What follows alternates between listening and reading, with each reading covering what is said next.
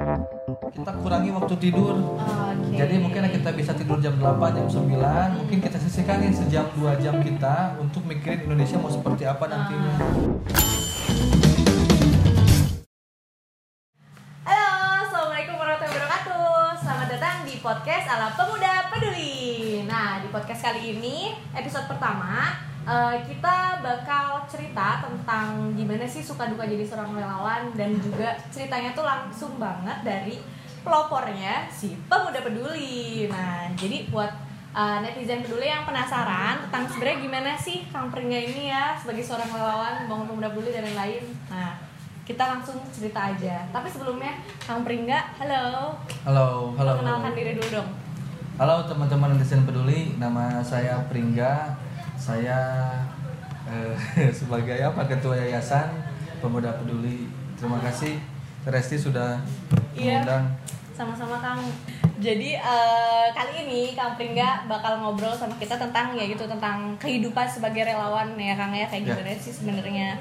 Nah Kang Pringga eh, boleh diceritain nggak Kang Pringga sekarang aktivitasnya apa aja sih gitu? Sudah aktivitas intinya saya mah hanya dua di PP dan di FT.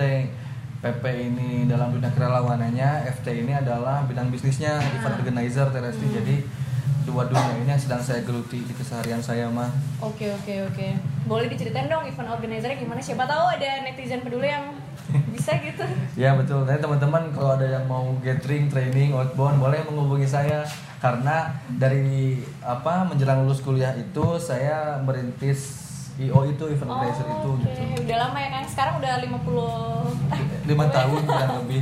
dari 5 tahun 2014. ya. Oh iya, di Twitter peduli Kang Pringga ini masih muda banget ya meskipun dia ketua gitu, tapi dia tidak tua karena sebenarnya umurnya baru berapa Kang? Sekarang saya 26 tahun. 26 tahun dan udah punya usaha sendiri, udah punya yayasan sendiri, keren banget kan. Nah, cerita lagi Kang. Jadi eh, event ini sebagai eh, mata pencariannya sehari-hari ya, untuk Betul. sebagai wirausaha eh wirausaha gitu ya. Nah, kalau misalnya Yayasan Pemuda Pedulinya sendiri awalnya kenapa bisa bangun Pemuda Peduli? Nah, sebetulnya si Yayasan Pemuda Peduli ini adalah bentuk eh, usaha saya mencari ketenangan Hmm. karena dulu waktu merintis IO sampai alhamdulillah jadi saya merasakan tuh saldo di ATM hanya sekian ratus sampai sekian ratus juta gitu ya. Tapi ternyata hati saya teh sama-sama nggak tenang. Berarti definisi kebahagiaan itu bukan uang teman-teman. Sampai akhirnya saya menemukan lah satu aktivitas yang menurut saya ini nih yang jadi bisa memberi ketenangan buat batin saya gitu ya. Dan alhamdulillah semakin saya dal- mendalami dalam dunia kerelawanan ini semakin tahu juga kondisi Indonesia seperti apa dan itu jadi sebuah energi sebetulnya. Semakin pengen saya bergerak membantu lebih banyak orang kayak gitu sih. Hmm, oke oke. Berarti jadi memang awalnya Kang Pringga terjun ke dunia relawan tuh karena penasaran kali ya Kang ya ngelihat Indonesia yang sekarang dan pengen bantu untuk ubah Indonesia Betul. gitu. Dan tentang Kang Pringga sendiri mencari kebahagiaan ya Kang? Bukan uang bukan? Bukan. Bukan bukan calon istri karena udah Bukan. dapat calon oh istrinya iya oh iya boleh cerita ya jadi ternyata eh, Kang Pringga ini ketemu sama istrinya di yayasan yang dia berdiri jadi aku curiga tuh janjian bikin yayasan tuh buat nyari jodoh gitu iya sih sebetulnya output akhirnya pemuda peduli jadi biro jodoh Wow, memang keren banget ya Kang Pringga ini. Tapi saya belum dapat Kang. nah, ya, terus aja diusahakan ya mbak Lazim ya gitu. Nah, terus eh, Kang Pringga cerita lagi dong. Kalau misalkan Yayasan Pemuda Peduli ini eh, dibangun sejak kapan gitu. Terus Kang Pringga sendiri sejauh ini pengalaman sebagai relawan yang paling menarik dari awal berdiri Pemuda Peduli sampai sekarang apa sih? sebetulnya kalau secara legal kita baru sih 2016 Yayasan Pemuda Peduli itu Hmm. Oke. berdiri Udah tiga tahun ya kan? Tiga berarti tahun. Sekarang. Cuman alhamdulillah jalannya pemuda peduli, programnya, cakupannya, kapasitas relawannya semakin ke sini semakin berkembang. Hmm. Nah kalau tentang apa yang apa menjadi paling ngena gitu ya di relawan, Hmm. sebetulnya saya pribadi mah karena saya mah orangnya suka banget jalan-jalan, Hmm. Resti. Terus saya senang banget eh, medan-medan yang agak menantang. Hmm. Dan yang ketiga saya senang ketemu orang-orang baru. Hmm. Nah, inilah kenapa saya senang banget sampai kenapa saya ngelu- ngeluarin tuh program social navigation karena saya pengen banget pemuda peduli itu nyampe ke ujung Indonesia, apalagi Indonesia Timur ya, yang pendidikannya masih jauh-jauh tertinggal. Nah, yang keduanya saya tuh punya kesempatan buat melancong jauh saya ketemu orang baru dan saya bisa memberi manfaat di situ harapannya Oke oke oke Asik oke. sih. Asik banget kedengarannya sih asik banget nih. Nah, aku tertarik nih Kang sama tadi program social navigation yang Hmm. Akang bikin gitu ya. Itu awalnya gimana sih cerita awal bikinnya program social navigation itu? Nah dulu kan kita program intinya itu ada tiga sebetulnya ya Hmm. Bina Desa, Social Traveling, dan Social Navigation Hmm. So, Bina Desa ini buat teman-teman yang hobinya ngajar dan hobinya melancong tapi nggak jauh-jauh Nah, Kalau Social Traveling yang punya hobinya jalan-jalan tapi pengen punya konten sosial hmm. Nah, Social Navigation ini adalah program untuk teman-teman yang suka melancong jauh ke Mhm. ujung Indonesia, Mhm. ke pulau terluar Indonesia, Mhm. tapi tetap ada proses pengabdian di dalamnya. Ah. Jadi pada intinya program PP mah intinya jalan-jalan sih, Oke. oke, melancong-melancong. oke. Berarti karena atas didasari kampring yang emang suka jalan-jalan, suka traveling gitu ya. Jadi akhirnya sebagai relawan tuh ternyata nggak cuma dapat jalan-jalannya doang ya, tapi Ya. bermanfaat buat masyarakatnya juga.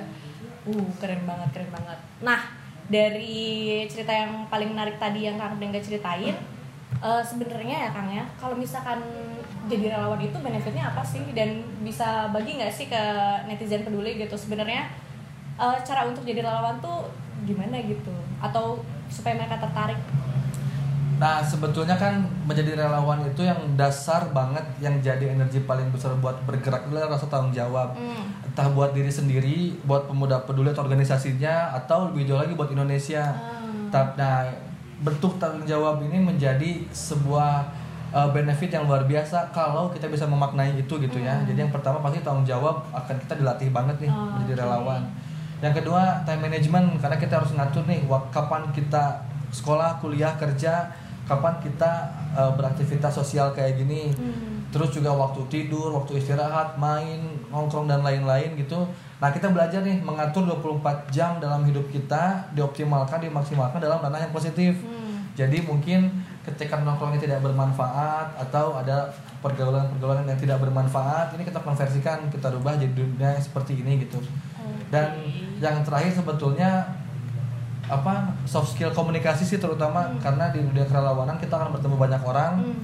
orang-orang baru yang harus kita dekati kita Hmm. cari info Hmm. atau ketemu sesama relawan yang punya berbagai background Hmm. itu menjadi sebuah proses adaptasi dan komunikasi yang luar biasa gitu buat kita. Oke, berarti ternyata eh, menjadi relawan tuh jadi tempat belajar kita ya Betul. ya. Nah, tuh buat teman-teman netizen peduli yang pengen belajar apa tuh tadi Kang kayak dapat kenalan banyak gitu networking gitu ya terus juga belajar tanggung jawab tuh cari jodoh juga ya nemuin jodoh sebagai jadi dari relawan tuh keren banget parah jadi banyak banget benefit yang kita bisa dapetin kalau misalkan kita gabung jadi relawan ya Betul. Kang ya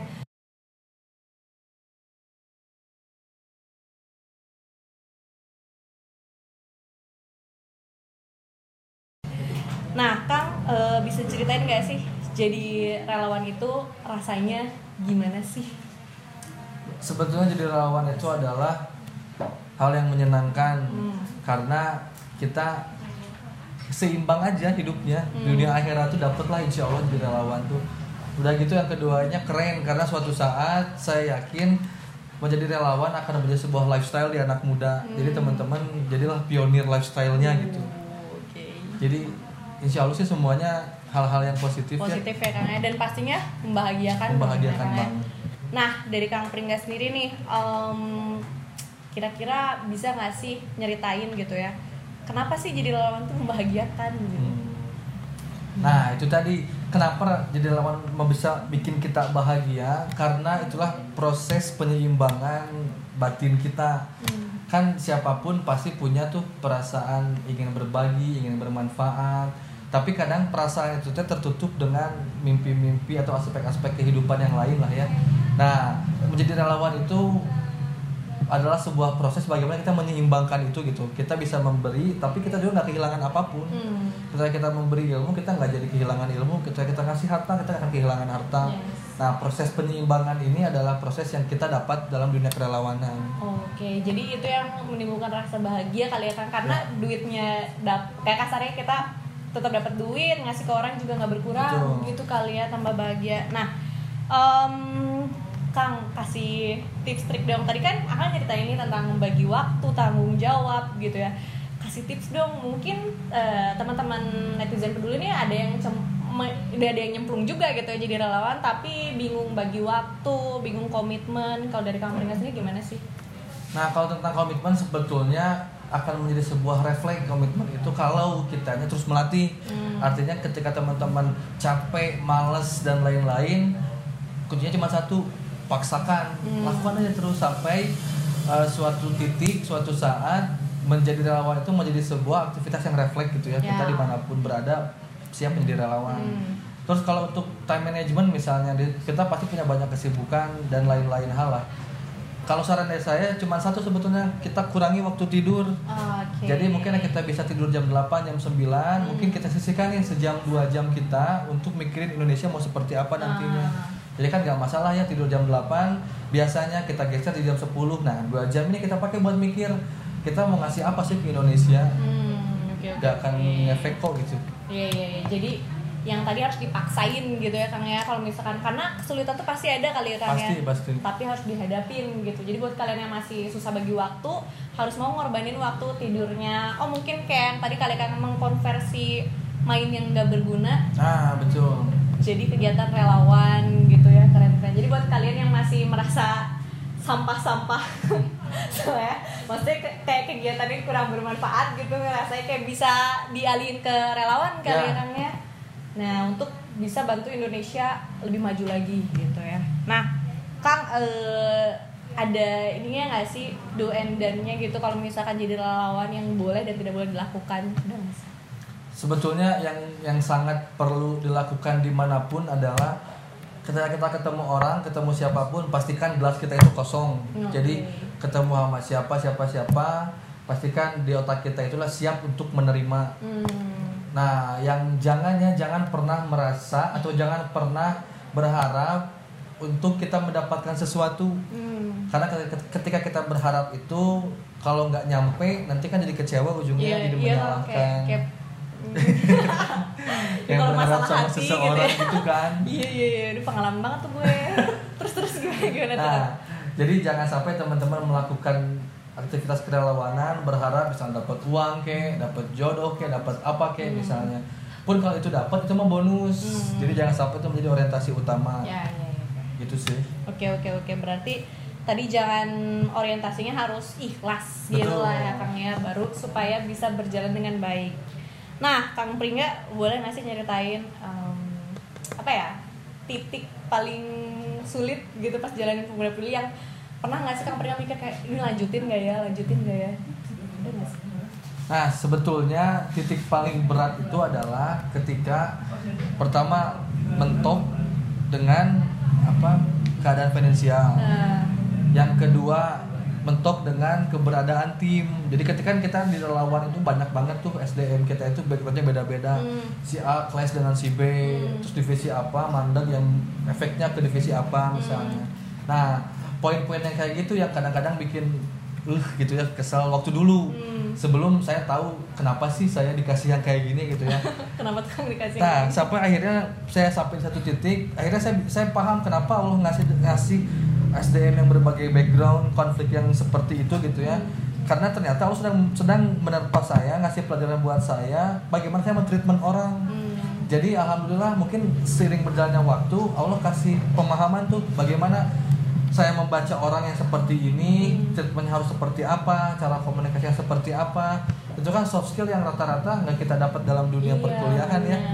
Nah dalam dunia ini, dalam dunia kerelawanan itu saya dapat banget Hmm. tentang mentreatment orang itu gitu ya. Oke oke keren keren banget. Jadi ternyata di titik kesulitannya ada juga ya. Aku Betul. juga sempat merasakannya tapi dihadapin Kang bisa ya berarti. Dihadapi, lawan aja. Oke oke oke keren keren. Kayak aku harus banyak belajar dari Kang Pringga. Oke terakhir nih Kang Pringga bisa diceritain nggak sih harapan buat Indonesia kayak gimana? Sebetulnya cuma satu harapan saya pemuda di di Indonesia bisa berkolaborasi. Hmm. Jadi jangan sampai apalagi nih yang rendahnya di aktivitas-aktivitas sosial kayak gini jangan sampai mengagung-agungkan organisasinya terus menjelek-jelekan organisasi lain. Hmm. Justru pemuda itu adalah kolaborasi di Indonesia itu harapan saya. Keren keren keren. Nah itu tuh netizen pilih jadi harapan dari Kang Pringga kita sebagai pemuda bisa kolaborasi ya Kang ya untuk bantu Indonesia. Tuh jadi kamu mau nggak sih kolaborasi sama kita? Pasti mau kan? Nah kayaknya segitu dulu eh, podcast hari ini. Terima kasih Ya, banyak ya Kang Pringga sangat menginspirasi. Semoga bisa eh, touch teman-teman supaya ayo kita kolaborasi, gabung jadi relawan. Infonya bisa didapetin di @pemudapeduli.id gitu. Terima kasih. Dan kita pamit ya. Aku Resti dan Saya Pringga. bye bye. Assalamualaikum warahmatullahi wabarakatuh.